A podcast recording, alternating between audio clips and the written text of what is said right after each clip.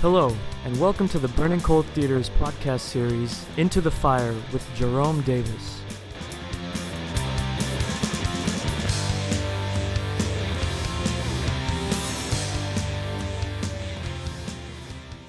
Hi, this is Jerome Davis. I'm the artistic director of Burning Coal Theater Company, and I'd like to welcome everyone to Into the Fire, the Burning Coal Theater Company podcast series on all things theatrical.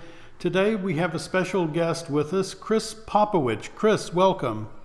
Hello, Jerry. Good to be here. Thank you. Uh, Chris has lit many of our shows over the years. Uh, he is a professional lighting designer who runs a company with his wife, Cindy Limauro, in Pittsburgh, Pennsylvania. Uh, Chris, uh, why don't you tell us just a little bit about what you uh, and Cindy do at CNC Lighting?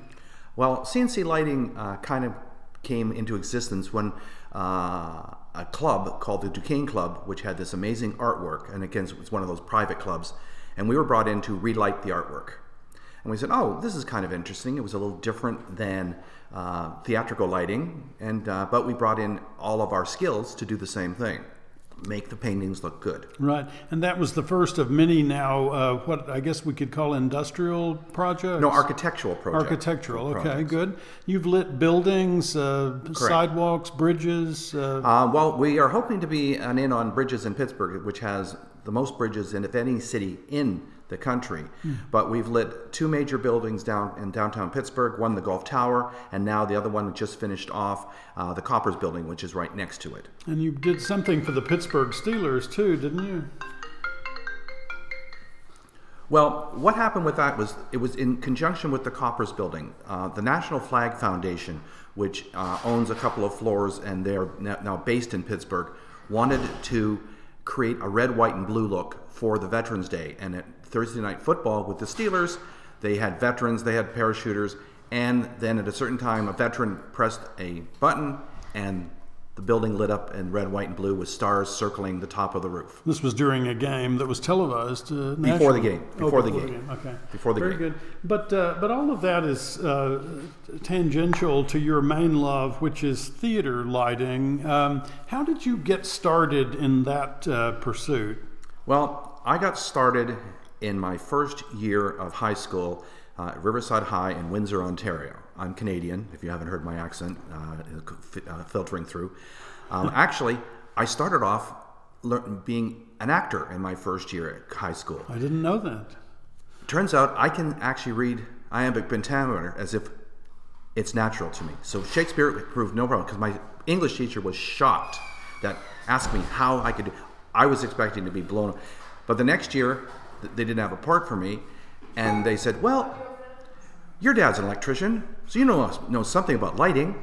So I went to the library, found Richard Pilbrow's little black book on stage lighting, uh-huh. read it, I've never looked back. And that was in a high school library? In, yes, high school library. How times have changed. Uh, I suspect that book is not in any libraries in America now. Well, there probably the new school. version is. There's at least there's a new, bigger incarnation. Okay, good.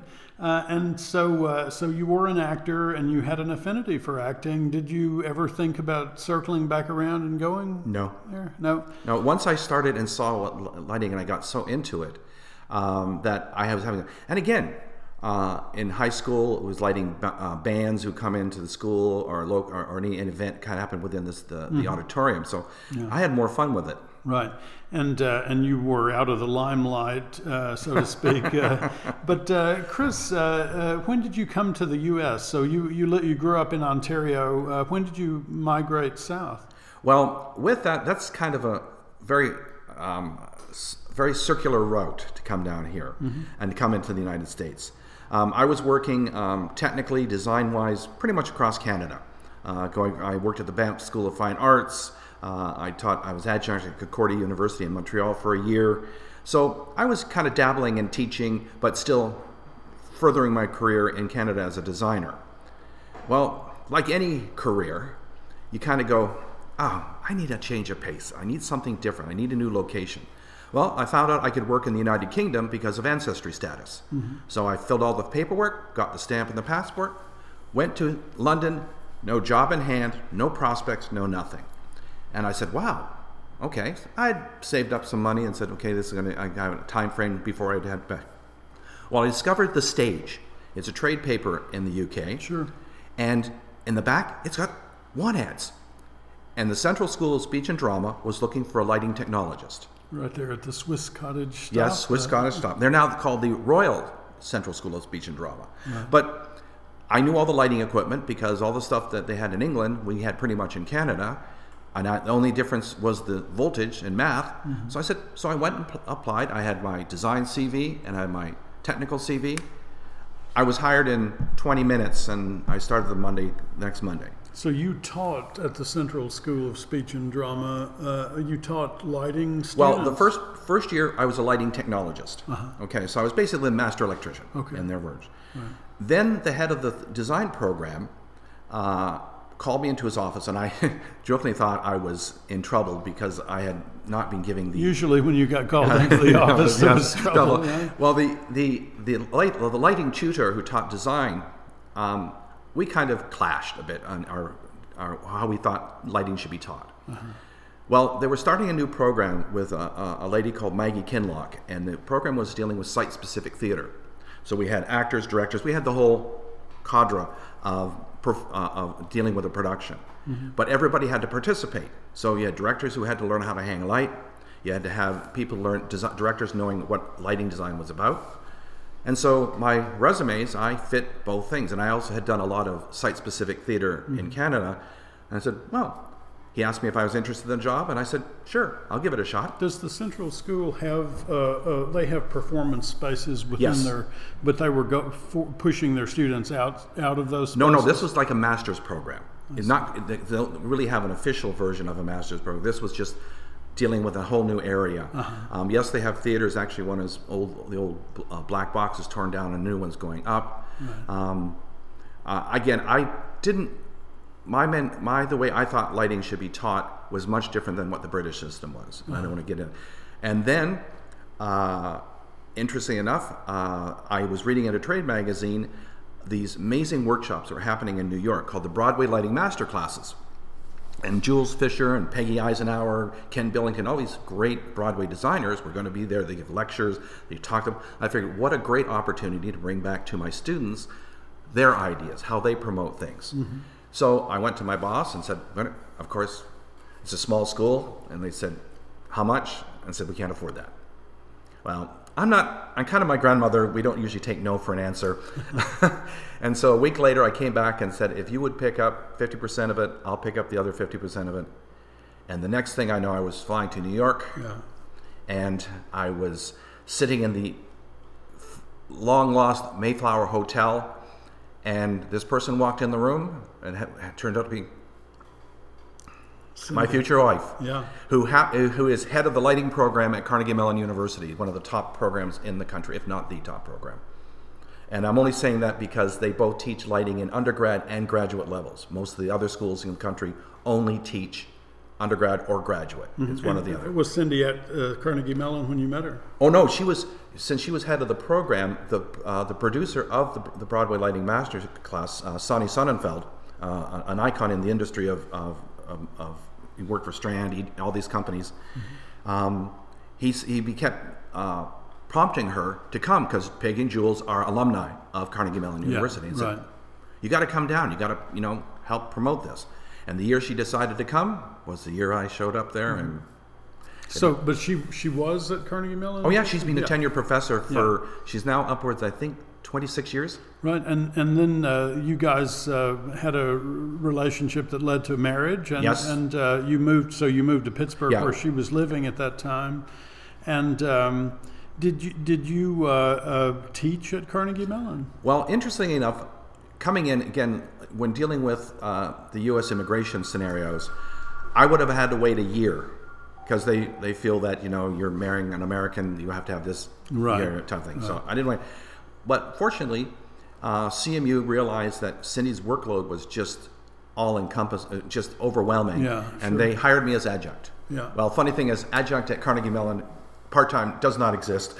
you're you're working full time, but again, I love working with students. I have the best time working with students, and what really draw, drew me to Cindy was her methodology was the fact that the students do everything. the actors in the first two years, they don't really, at that time, didn't perform in everything. Uh, they may have had some minor roles, but they were the people who hung lights, scene painted, worked in the props department, worked in the costume department. I said, wow, this is such a great all right for the performers to learn all of mm-hmm. this. So I was teaching actors how to hang lights, directors how about lighting design. So I was there for about four and a half years, five when, years. When was this? Yeah. Um, 1997 to because we were married in 1996.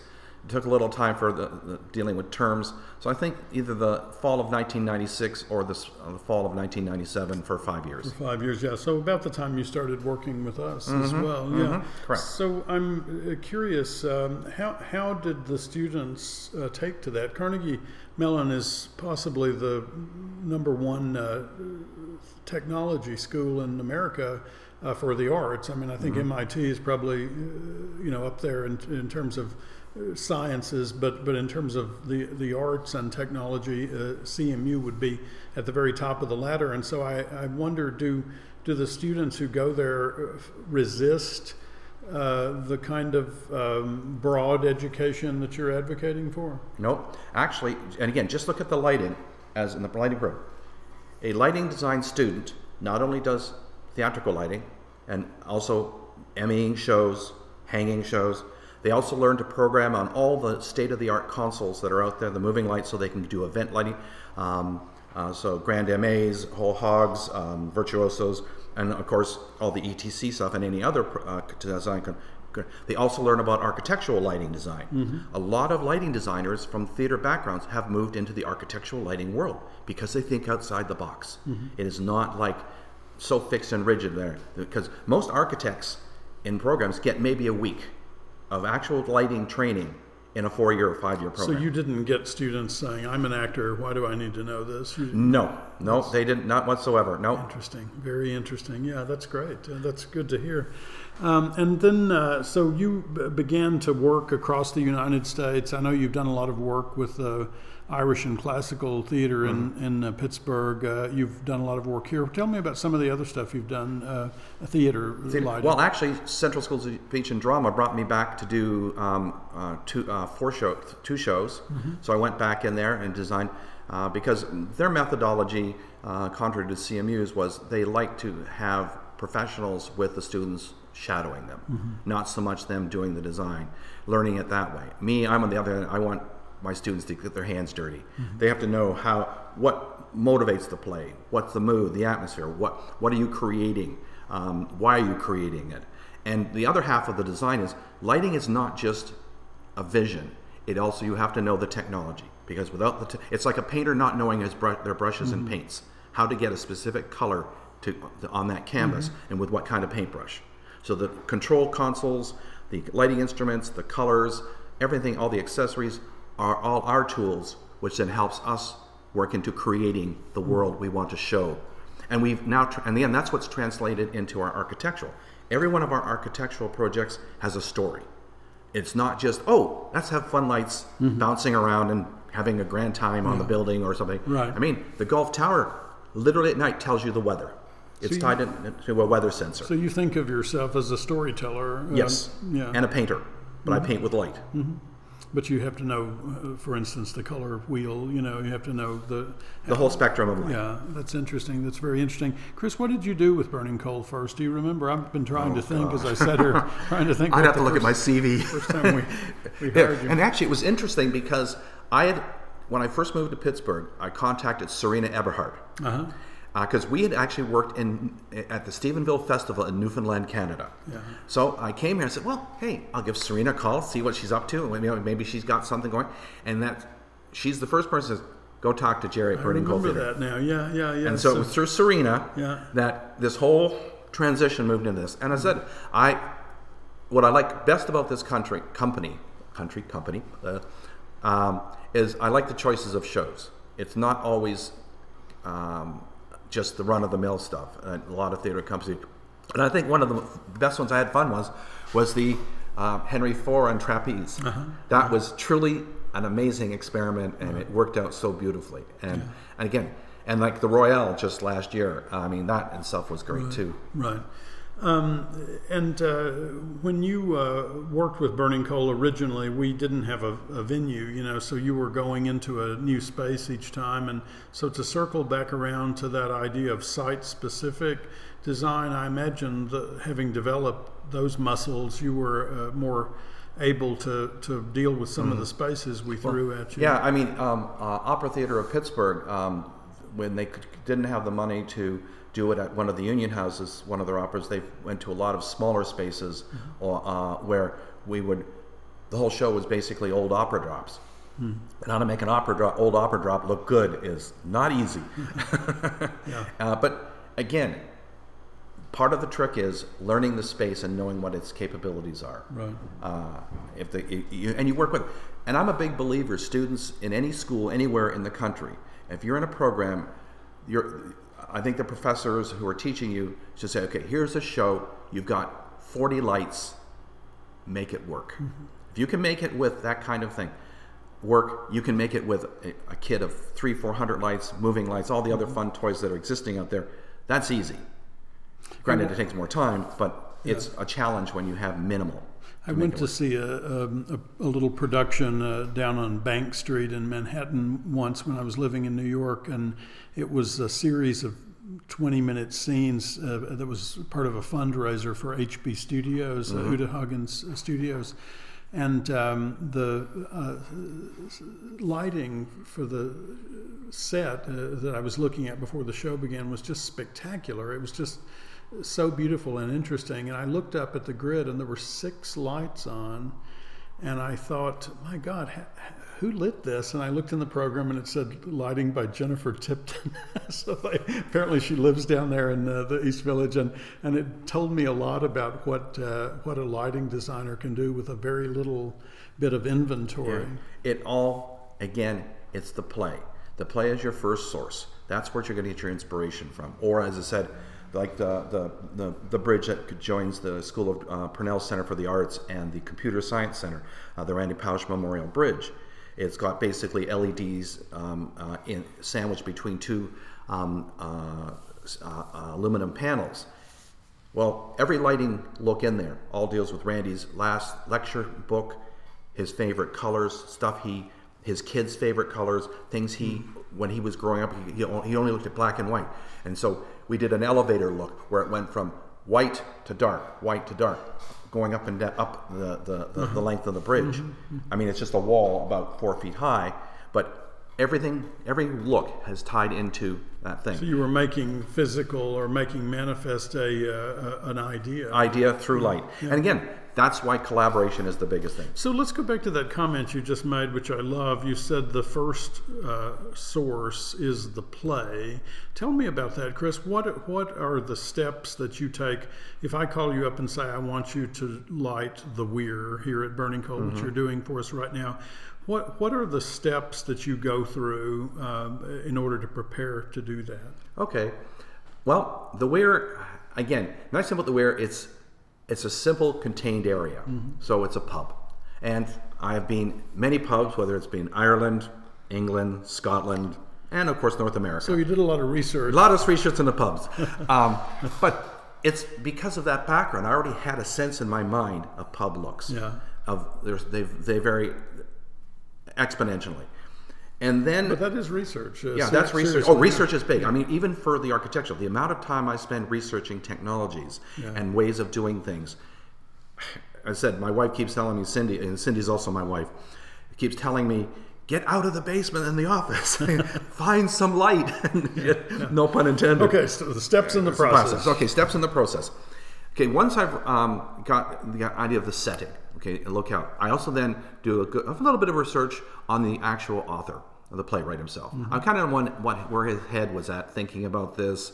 Um, you know, um, uh, how many other? I mean, and see maybe some pictures of other productions that was done. Mm-hmm. What did uh, you find out about the author that was useful to you? Conor McPherson. That's a tough one right now because right now my brain doesn't remember everything I researched. You did a lot of research on him, but the bottom line is, I've always had a love for the Celtic area because um, uh, my grandmother was a Lindsay, so Scotland is in there. Already had visited Ireland. I mean, fell in love with Ireland. Uh-huh. So getting that feel and reading the play itself, it infused all of that Celtic background that I already knew about uh, in my own mind. And I, again, I related that to whatever things I read about Conor and his background. He was a drinker. He was a Oh, serious drinker. Yeah. And when this play came out, he was 26 years old and, and was still a fairly, you know, what we would call a practicing alcoholic. alcoholic. Yeah, I think it was not until his 30s that he gave it up. Uh, But the one thing else also I find it well, again a little bit is the fact that he really does his dialogue fits the clientele the clientele that he's working Uh-huh. with. I mean, when you listen to the dialogue in this play, I feel like I'm sitting in an Irish bar somewhere. Getting the whole Overhearing over, overhearing, okay, going, yeah. or going, whoa, that's a bit right. so you read the play, you do some research, Research. you look at the author's and background. then okay then my next step is talking with the director uh, or getting you know feedback um, I, again this show being a much more contained thing i felt that it wasn't going to be that complex uh, a thing other than if you want really something but the stuff we talked about um, subtle movements of cues shifting and me talking about trying to uh, deal with the stories that were being told and making pull them out just a little bit and then pull them back into the the pub look so that the audience would draw their focus. Or as i said somebody's talking a lot one character and the other where the, the stories being told may be happening the other side of the stage how everybody's going to be focused there while i my cue for the other for the storyteller is coming up and all of a sudden they'll go oh where'd that come from? They don't notice it. Yeah. So so you want your lighting to to be impactful but not necessarily noticeable. I want it to be noticed when I want it to be noticed. Right. So if the if we got a person up there blustering away about some story, just you know, uh, or taking the piss out of um, some other character on stage, and we know that I know that the next story is coming up, say downstage left, I have timed it out um, with the controller that by the time he finishes and he's starting, you know, they've not really paid much attention. They may have caught it on the cor- a little bit out of the corner, but they're still going to be focused on the key person talking. Mm-hmm. And then we've shifted. And again, I wanted to also, I wanted the audience to feel that what they're seeing was something different. Mm-hmm. It wasn't the general ribbing and, and bantering that were going on through the, the regular pub, mo- pub moments. Right. And so then once I've talked with the director and gotten that scenario, then the next piece of the puzzle is collaborating with the uh, set designer, props does or props, and I think it's, it's kind of goes in hand in hand. Costumes, if there's anything really outrageous going to happen, uh, fortunately being Ireland in that time, it's it's nothing outrageous. muted Very- colors. very muted, very earth toned, a lot of earth tones. Yeah. Um, so once I know all of that factor, all those factors, and then of course, if there's sound that I can utilize with a lighting cue that would, or start a lighting cue or impact a lighting cue, uh, that would be the last aspect. So putting all those pieces to get all those pieces together, that's what the big word I use and the one word I use all the time, and the one thing every lighting designer and every designer out there and every director and actor collaboration. You've got to talk to each other.